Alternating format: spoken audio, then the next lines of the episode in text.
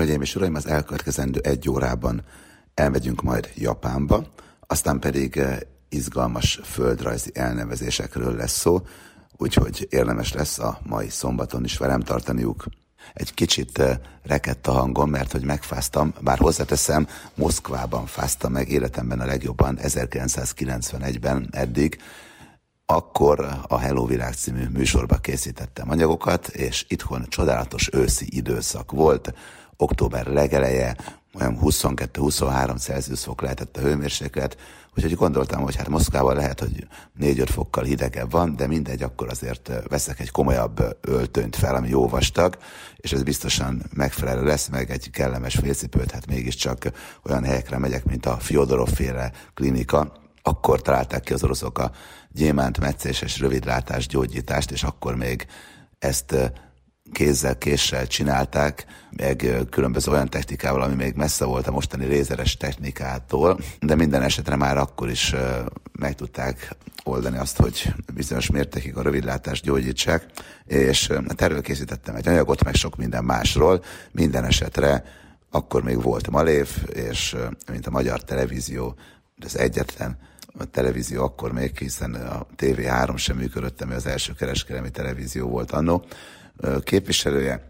Természetesen a Malévon ehettem a finom reggeli rántottát a biznisz osztályon, az ajándék jegyel, és hát fogadtak is Moszkvában. Egyedül mentem ki egyébként, és ott szereztem stábot, mindent, úgyhogy ez az ősidőkben a, a Hogyan legyünk producerek című iskola is volt egyben, úgyhogy sokat tanultam, hát nagyon-nagyon fiatal gyerek voltam, és így belecsöppentem a riporteriskola után rögtön abba, hogy készítsek ilyen jellegű műsorokat, aztán hát nagy szerelmem lett ez a fajta műsor, és azért azóta már, ugye 91 óta folyamatosan foglalkozom turisztikai utazási műsorokkal, tehát az Inforádióban ugye 2000 november óta, az indulás óta lényegében ami már lassan 22 esztendőt jelent.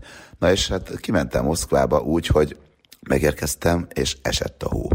De olyan szinten nagy volt a hó, hogy a Vörös téren gyakorlatilag úgy éreztem, hogy meg fogok fagyni, úgyhogy be kellett menni a gumáruházba, ahol zoknikat vásároltam, mert hogy félcipőm volt csak, de csizmát azért nem találtam, akkoriban még nem lehetett annyi árut kapni, és három pár zoknit is felhúztam egy egymás után a lábamra, majd próbálkoztam valami pulóveres megoldással, úgyhogy gyakorlatilag ott úgy, ahogy felöltöztem, de olyan iszonyatosan megfáztam, hogy amikor alá kellett mondani a műsort, még mindig beteg voltam, pedig hiszem két héttel később volt a forgatáshoz képest ez a dolog, úgyhogy az volt a legkeményebb megfázásom.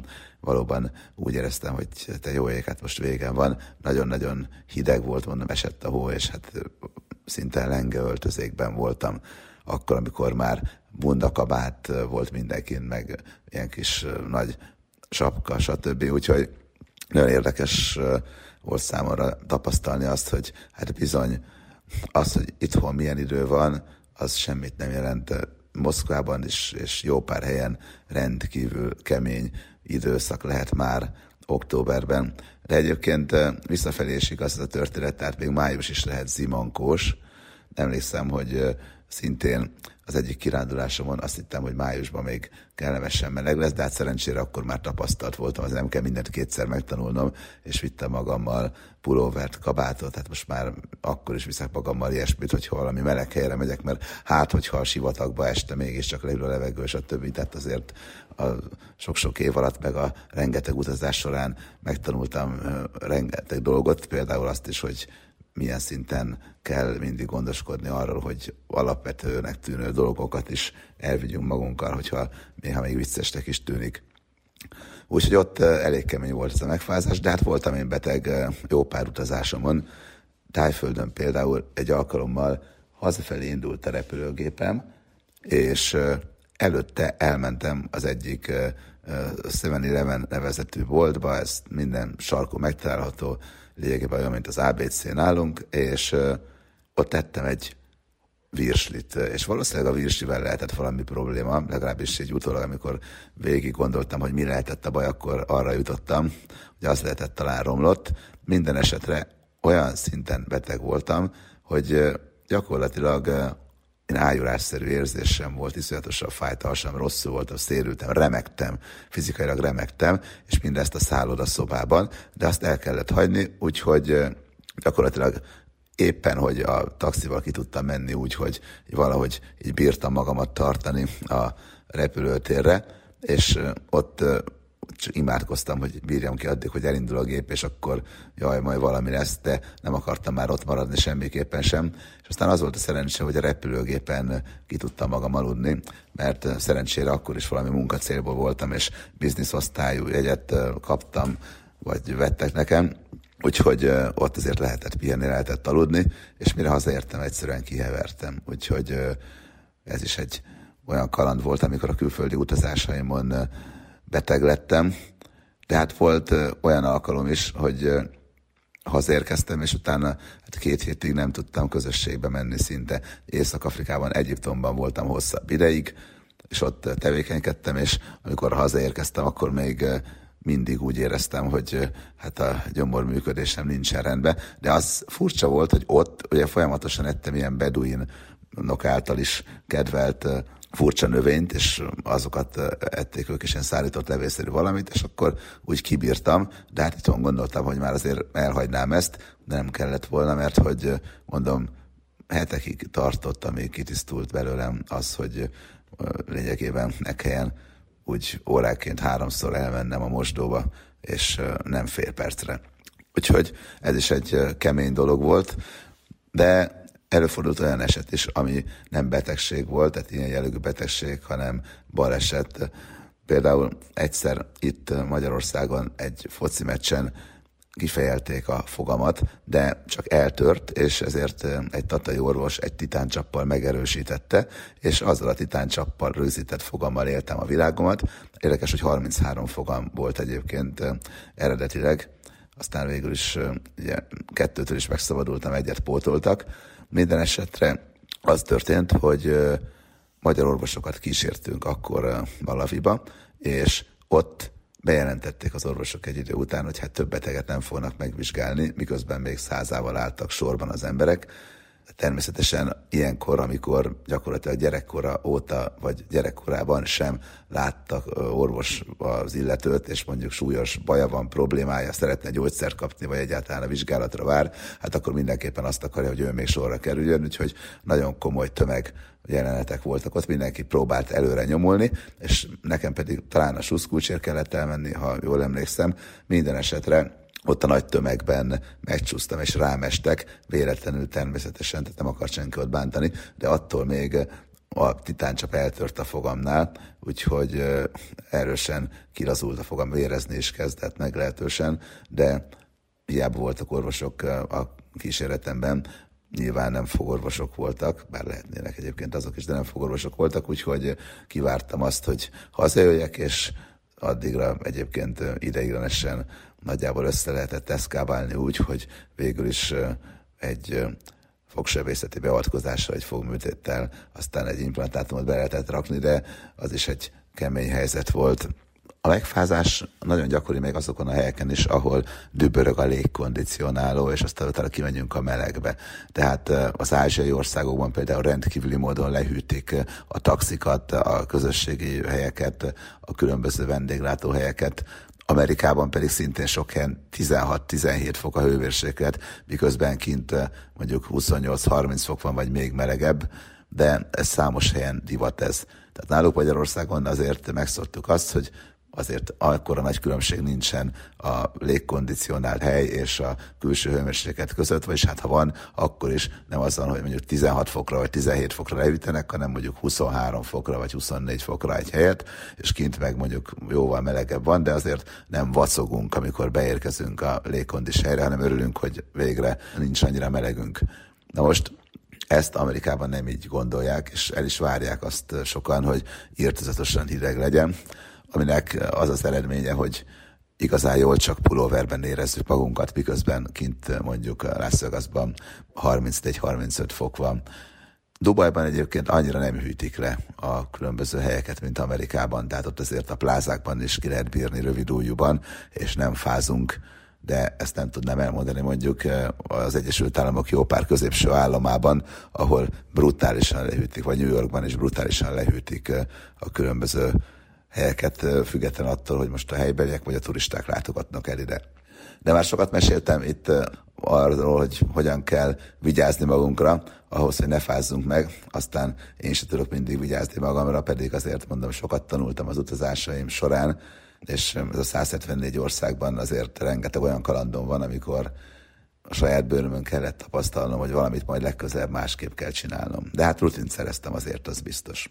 Ami a mostani műsorban mindenképpen egy érdekes téma, az Japán lesz, annak kapcsán, hogy az egyetemen több tanítványom is érdeklődött Japánról. Vannak japán szakosok is, akik járnak hozzám, mert felvettek egy plusz órát az én órámat is, és vannak ezen kívül olyan kollégáim is, akik Japánba készültek, készülnek, jó magam is tartottam Japánban előadást, és arról beszélgettünk az órán, hogy ilyen furcsaságok vannak Japánban, ami meglepő egy magyarországi embernek, vagy akár egy európai embernek, és ezeket sorra venni meglehetősen érdekes. Hát ugye, ami talán a legérdekesebb lesz rögtön, amikor megérkezünk, hogy minden pontosan működik.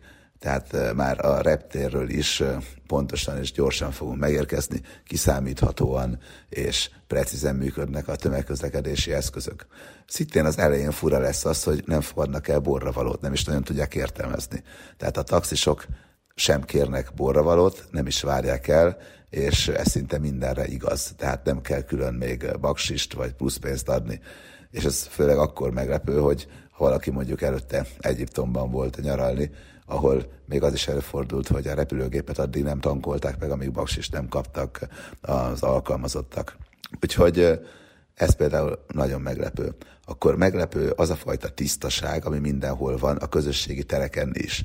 Tokióban, a metrókban van nyilvános WC mindenhol, már nem a metrószerelvényeken, hanem a metróállomásokon, és annyira tiszta, hogy nyugodtan enni lehet a padlójáról.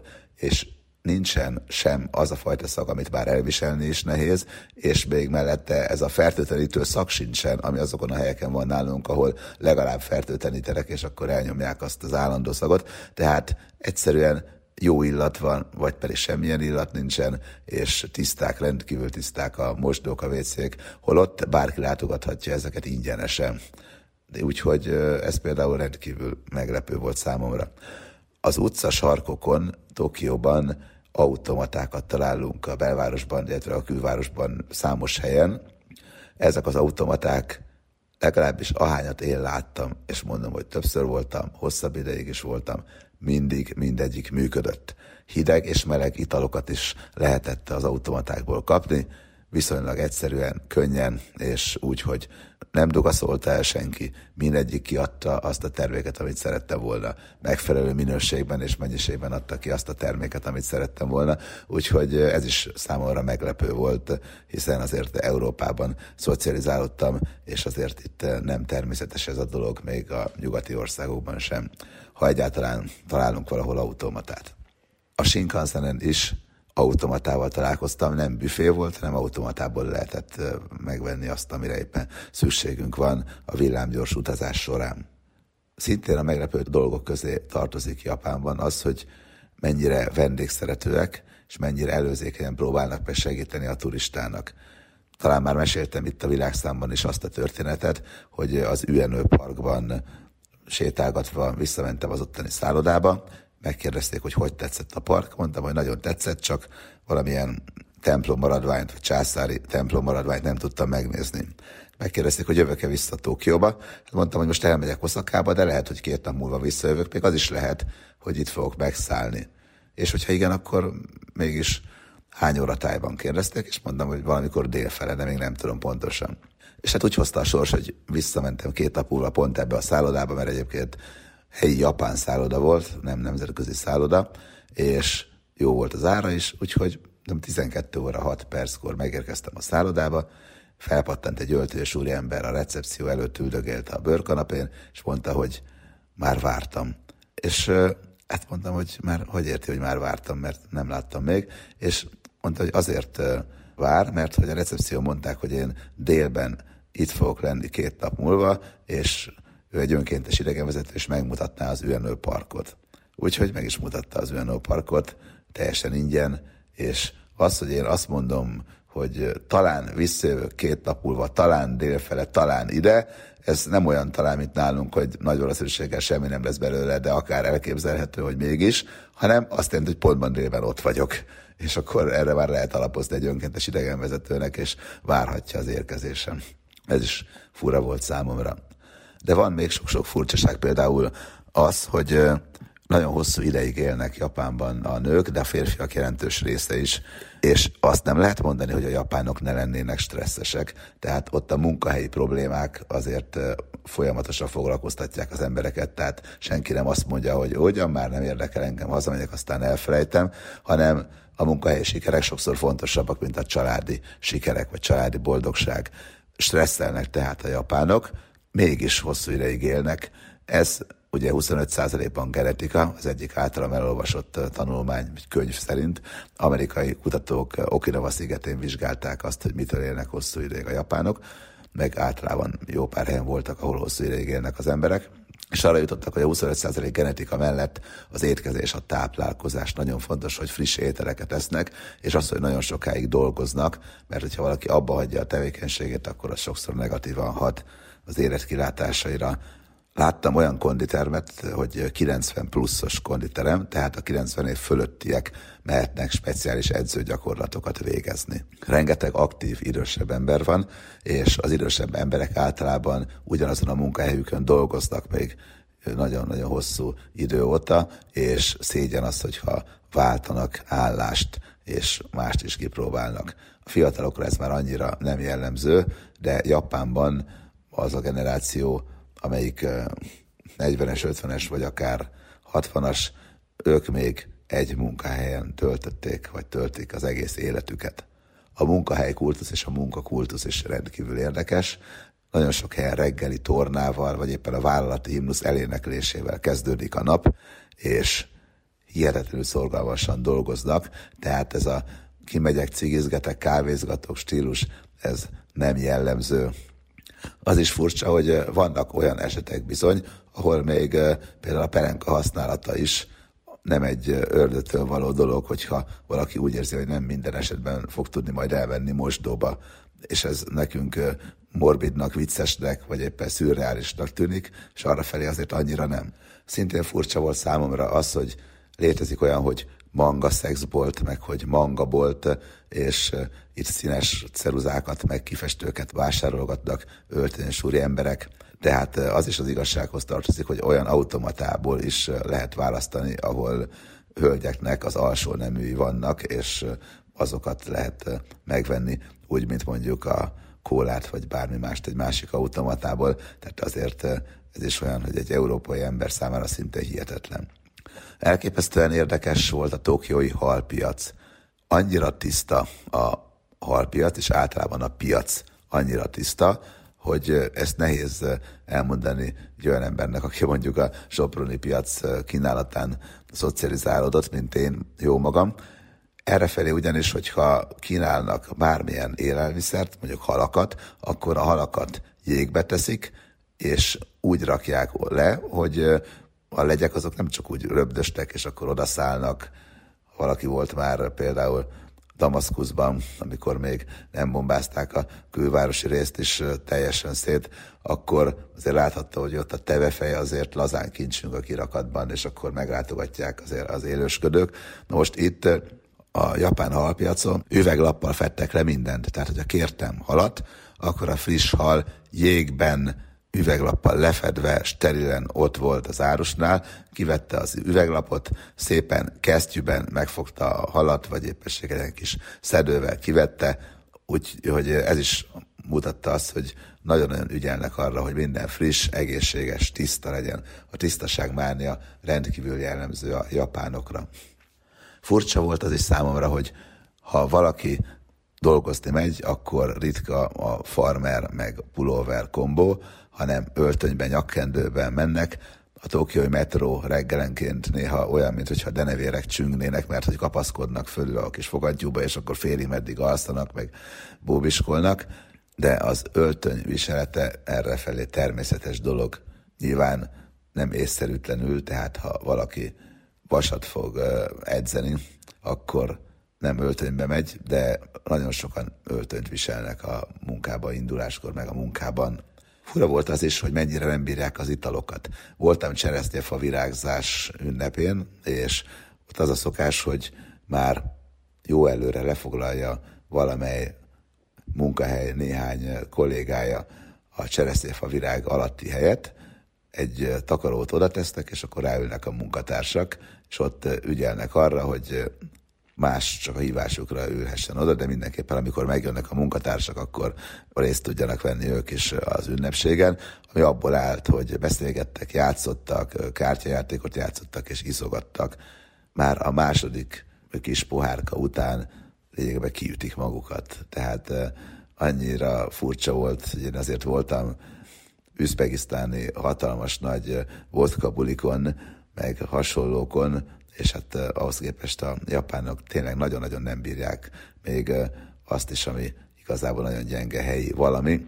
A sör is olyan, hogy a mi sörünkhöz képest talán a fele, vagy még annál is kevesebb egy, egy adag sör, egy üvegsör, ha egyáltalán valaki azt választja, mert nem túlságosan sokan választják.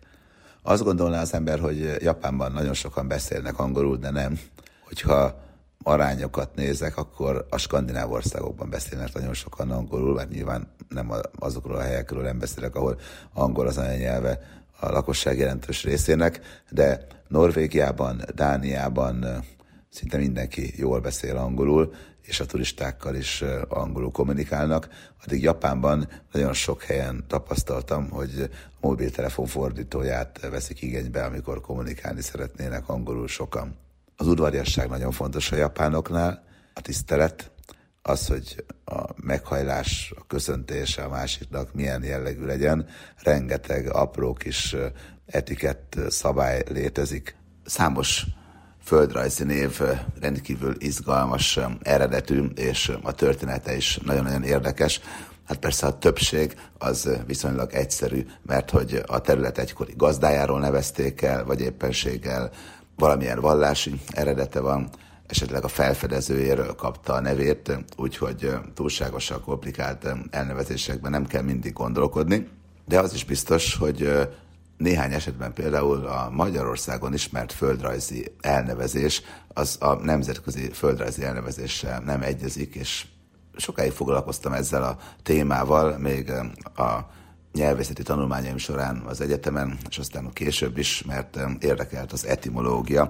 A földrajzi neveknek egyébként van etimológiai szótára is, de egyébként jó pár helyen utána lehet nézni mindezeknek, hiszen akár csak a személyneveket, ugye földrajzi neveket is tudjuk kutatni, és az izgalmasabb elnevezéseknek a nyomába eredhetünk, hogy vajon honnan is származik. De elég, hogyha egy nagyon közeli településről beszélünk, itt van például Bécs, ahol az saját elnevezésben Viennának, Wiennek nevezik, a régi elnevezés, hogy a Vindobona, tehát a szőlőhegy lényegében, bárhonnan is nézzük, a szőlőről kapta Bécs a nevét, de hogy vajon miért lett nálunk Bécs, miért azt mondjuk, hogy Bécsbe megyünk, hogy a Bécsi udvar, és miért nem Wien, Vienna vagy Vindobona az elnevezés.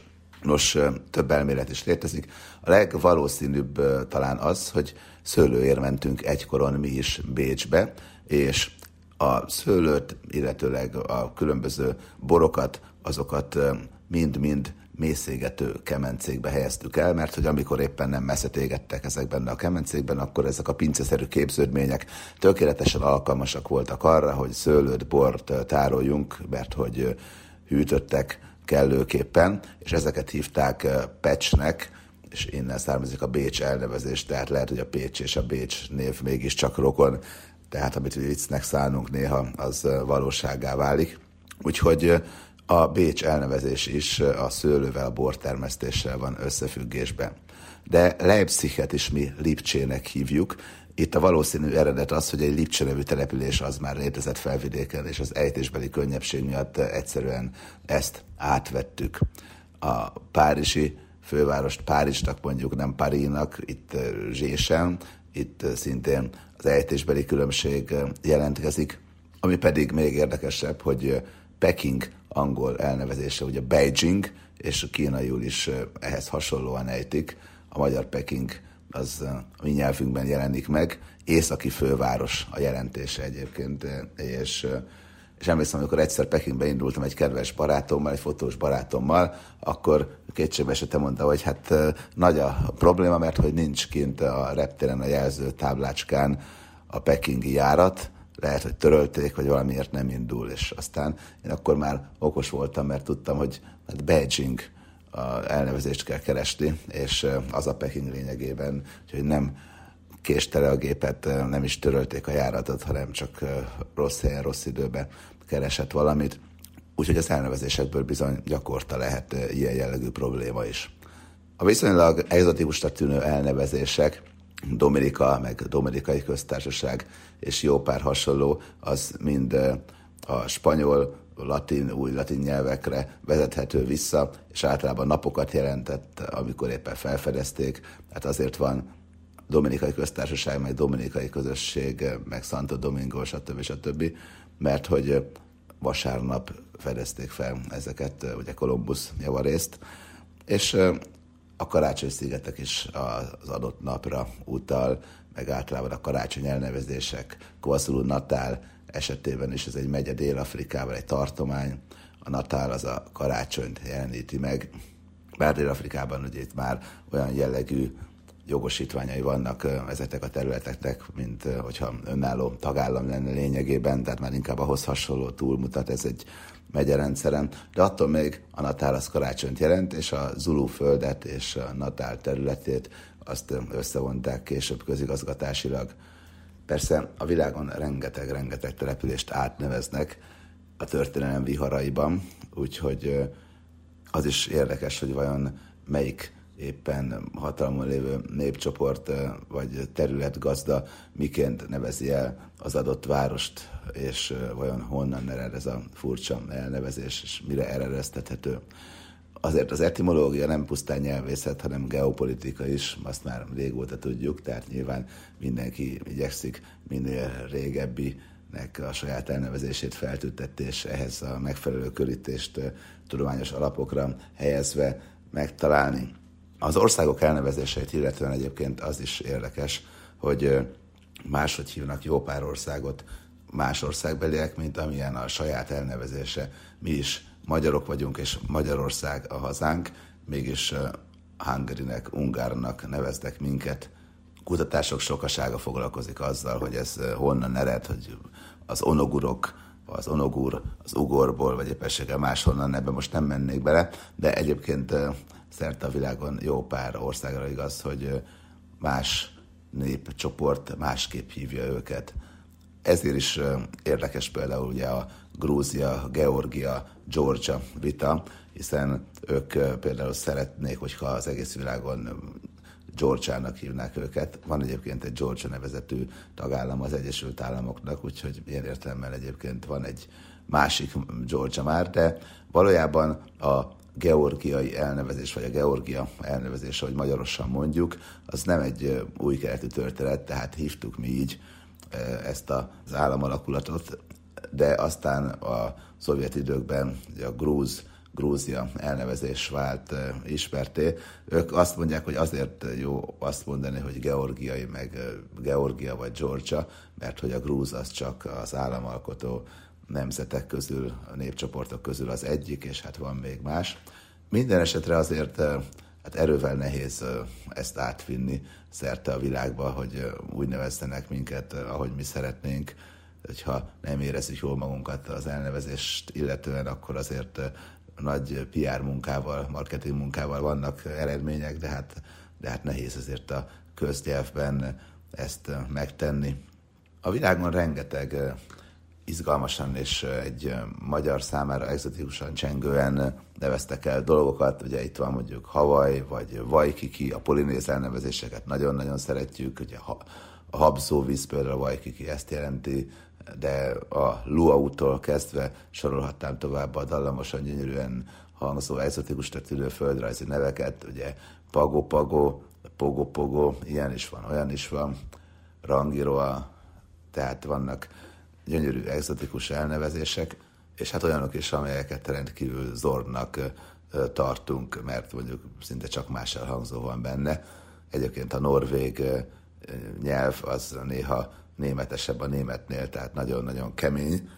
Itt aztán találunk olyan elnevezéseket, hogy azt mondjuk, hogy ez nagyon-nagyon érdekes, de meg Svédországban is vannak exotikus folyók, völgyek, olyan völgy is van, hogy Dalarna, meg sorolhatnám tovább, tehát azért számos nagyon érdekes és exotikus terület van a világban, ami a nevét tekintve is rendkívül érdekes.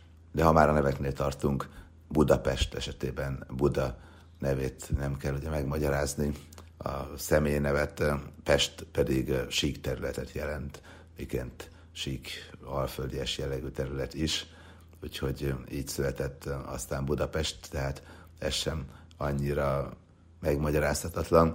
Pasarét, nemrégiben néztem ezt, pont az etimológiai szótárban pedig azért lett pasarét, mert hogy az 1800-as évek közepén, 1847-ben pontosan, amikor elnevezték az itteni területeket, akkor találták ki, hogy állítsanak emléket az utolsó budai pasának, aki Buda visszafoglalásakor meghalt, és az utolsó szavai azok voltak, hogy meg kell, hogy halljak, ha már a rám bizott várat nem tudtam megvédeni. Úgyhogy a maga szempontjából hősies cselekedetet tett, ugye, és az utolsó véréig védte Buda várát, a pasarét erről emlékezik meg. A rózsadombról meg tudjuk, hogy rózsát termesztettek ezeken a területeken, és rózsa is lett a fontos termékek egyike itt a kertészeknél, tehát a bolgár kertészek különösen sokan voltak erre felé. Úgyhogy ezek az elnevezések tényleg olyanok, hogy egynek is a kibogarászása az rendkívül szórakoztató tud lenni.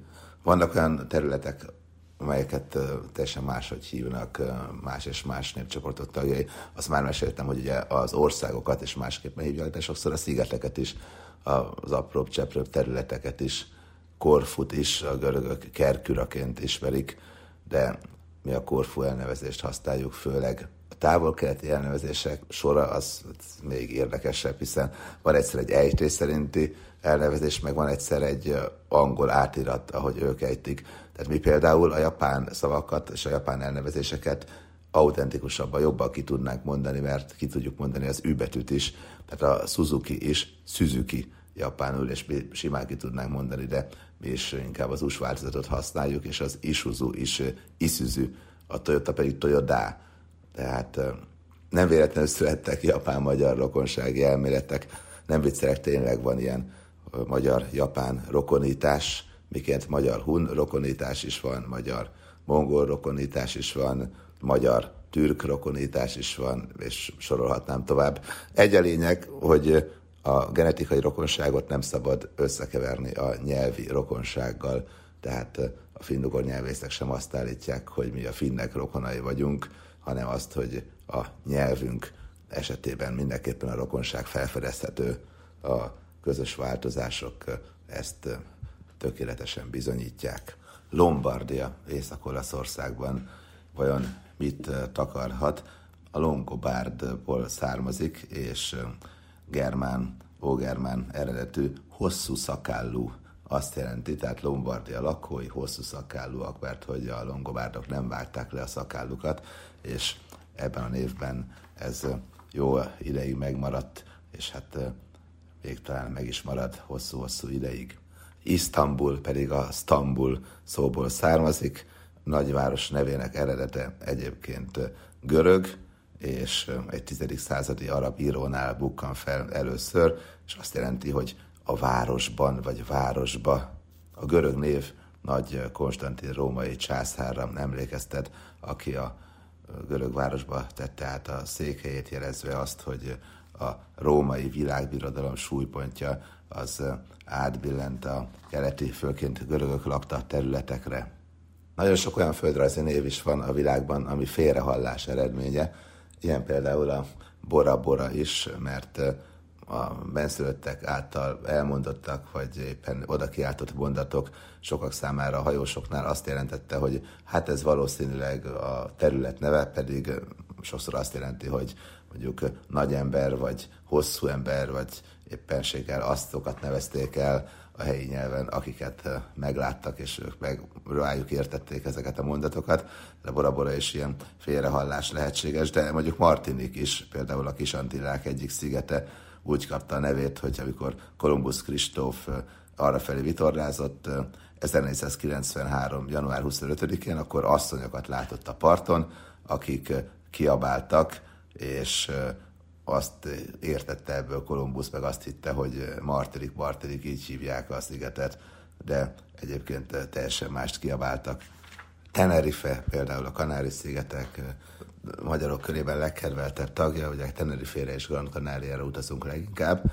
Nos, Tenerife például guancs nyelven azt jelenti, hogy fehér hegy, és onnan kapta a nevét, hogy a Teide vulkán, ami egyben egyébként Spanyolország legmagasabb csúcsa is, az olyan magas, hogy a tetején még nyáron is találunk havat. Én is fógolyoztam, amikor ide felmásztam, és emiatt kapta a nevét, tehát Tenerife lényegében fehér hegyet jelent a Teide vulkánról.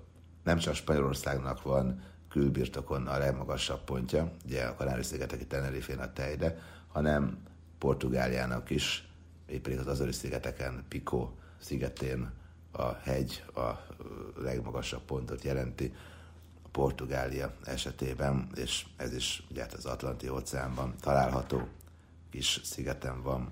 Velence, ugye Észak-Olaszországban Venézia, Veneto, Veneti, ez lényegében szintén a római birodalom felbomlásának idején keletkezett az akkori népvándorlás emléke, mégpedig azért, mert hogy a longobárdok támadása elől a venétek ide menekültek, legalábbis jó páran közülük, itt a Velence melletti szigetre, és azért lett Velence, mert hogy a venét nép, a venéti nép ide települt, és a venéti Venézia szólak lényegében azt jelentette, hogy az ide települő népcsoport itt lakik, barátságban, rokonságban levők a saját nyelvükön ezt jelenti maga a venéti elnevezés, amiből a Venézia is származott, és hát mi pedig átvettük Velence néven, sőt, Lengenda szerint még a tavunkat is azért hívjuk így, mert ugye amikor Beatrice királyné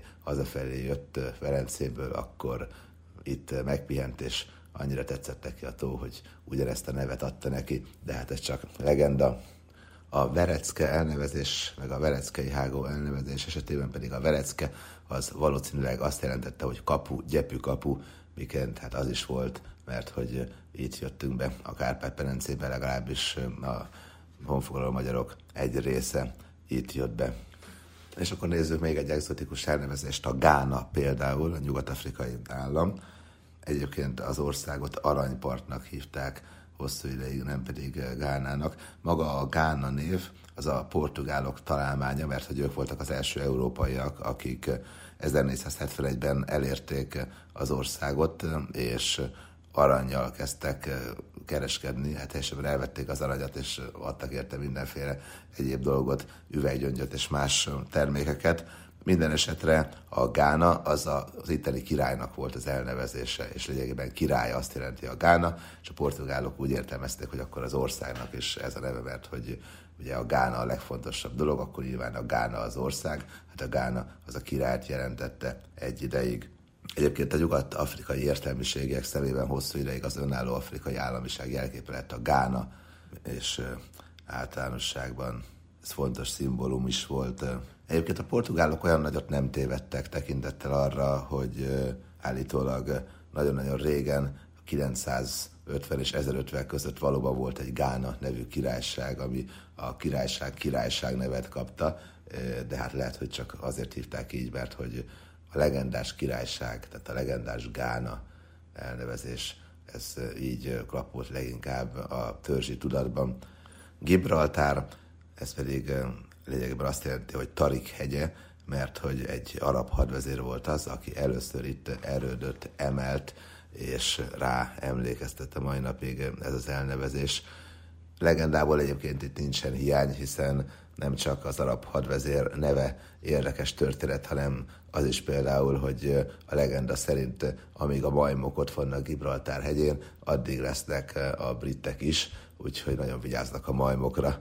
A turistáknak is maximum azt engedik meg, hogy megetessék őket, de bántani senki sem bánhathatja, nem mint hogyha szeretné bárki is. Az ókorban egyébként Gibraltárt Herkules oszlopai egyikének tartották, és sokak szerint itt ér véget a világ, de hát az akkor ismert világra vonatkozott ez nyilvánvalóan.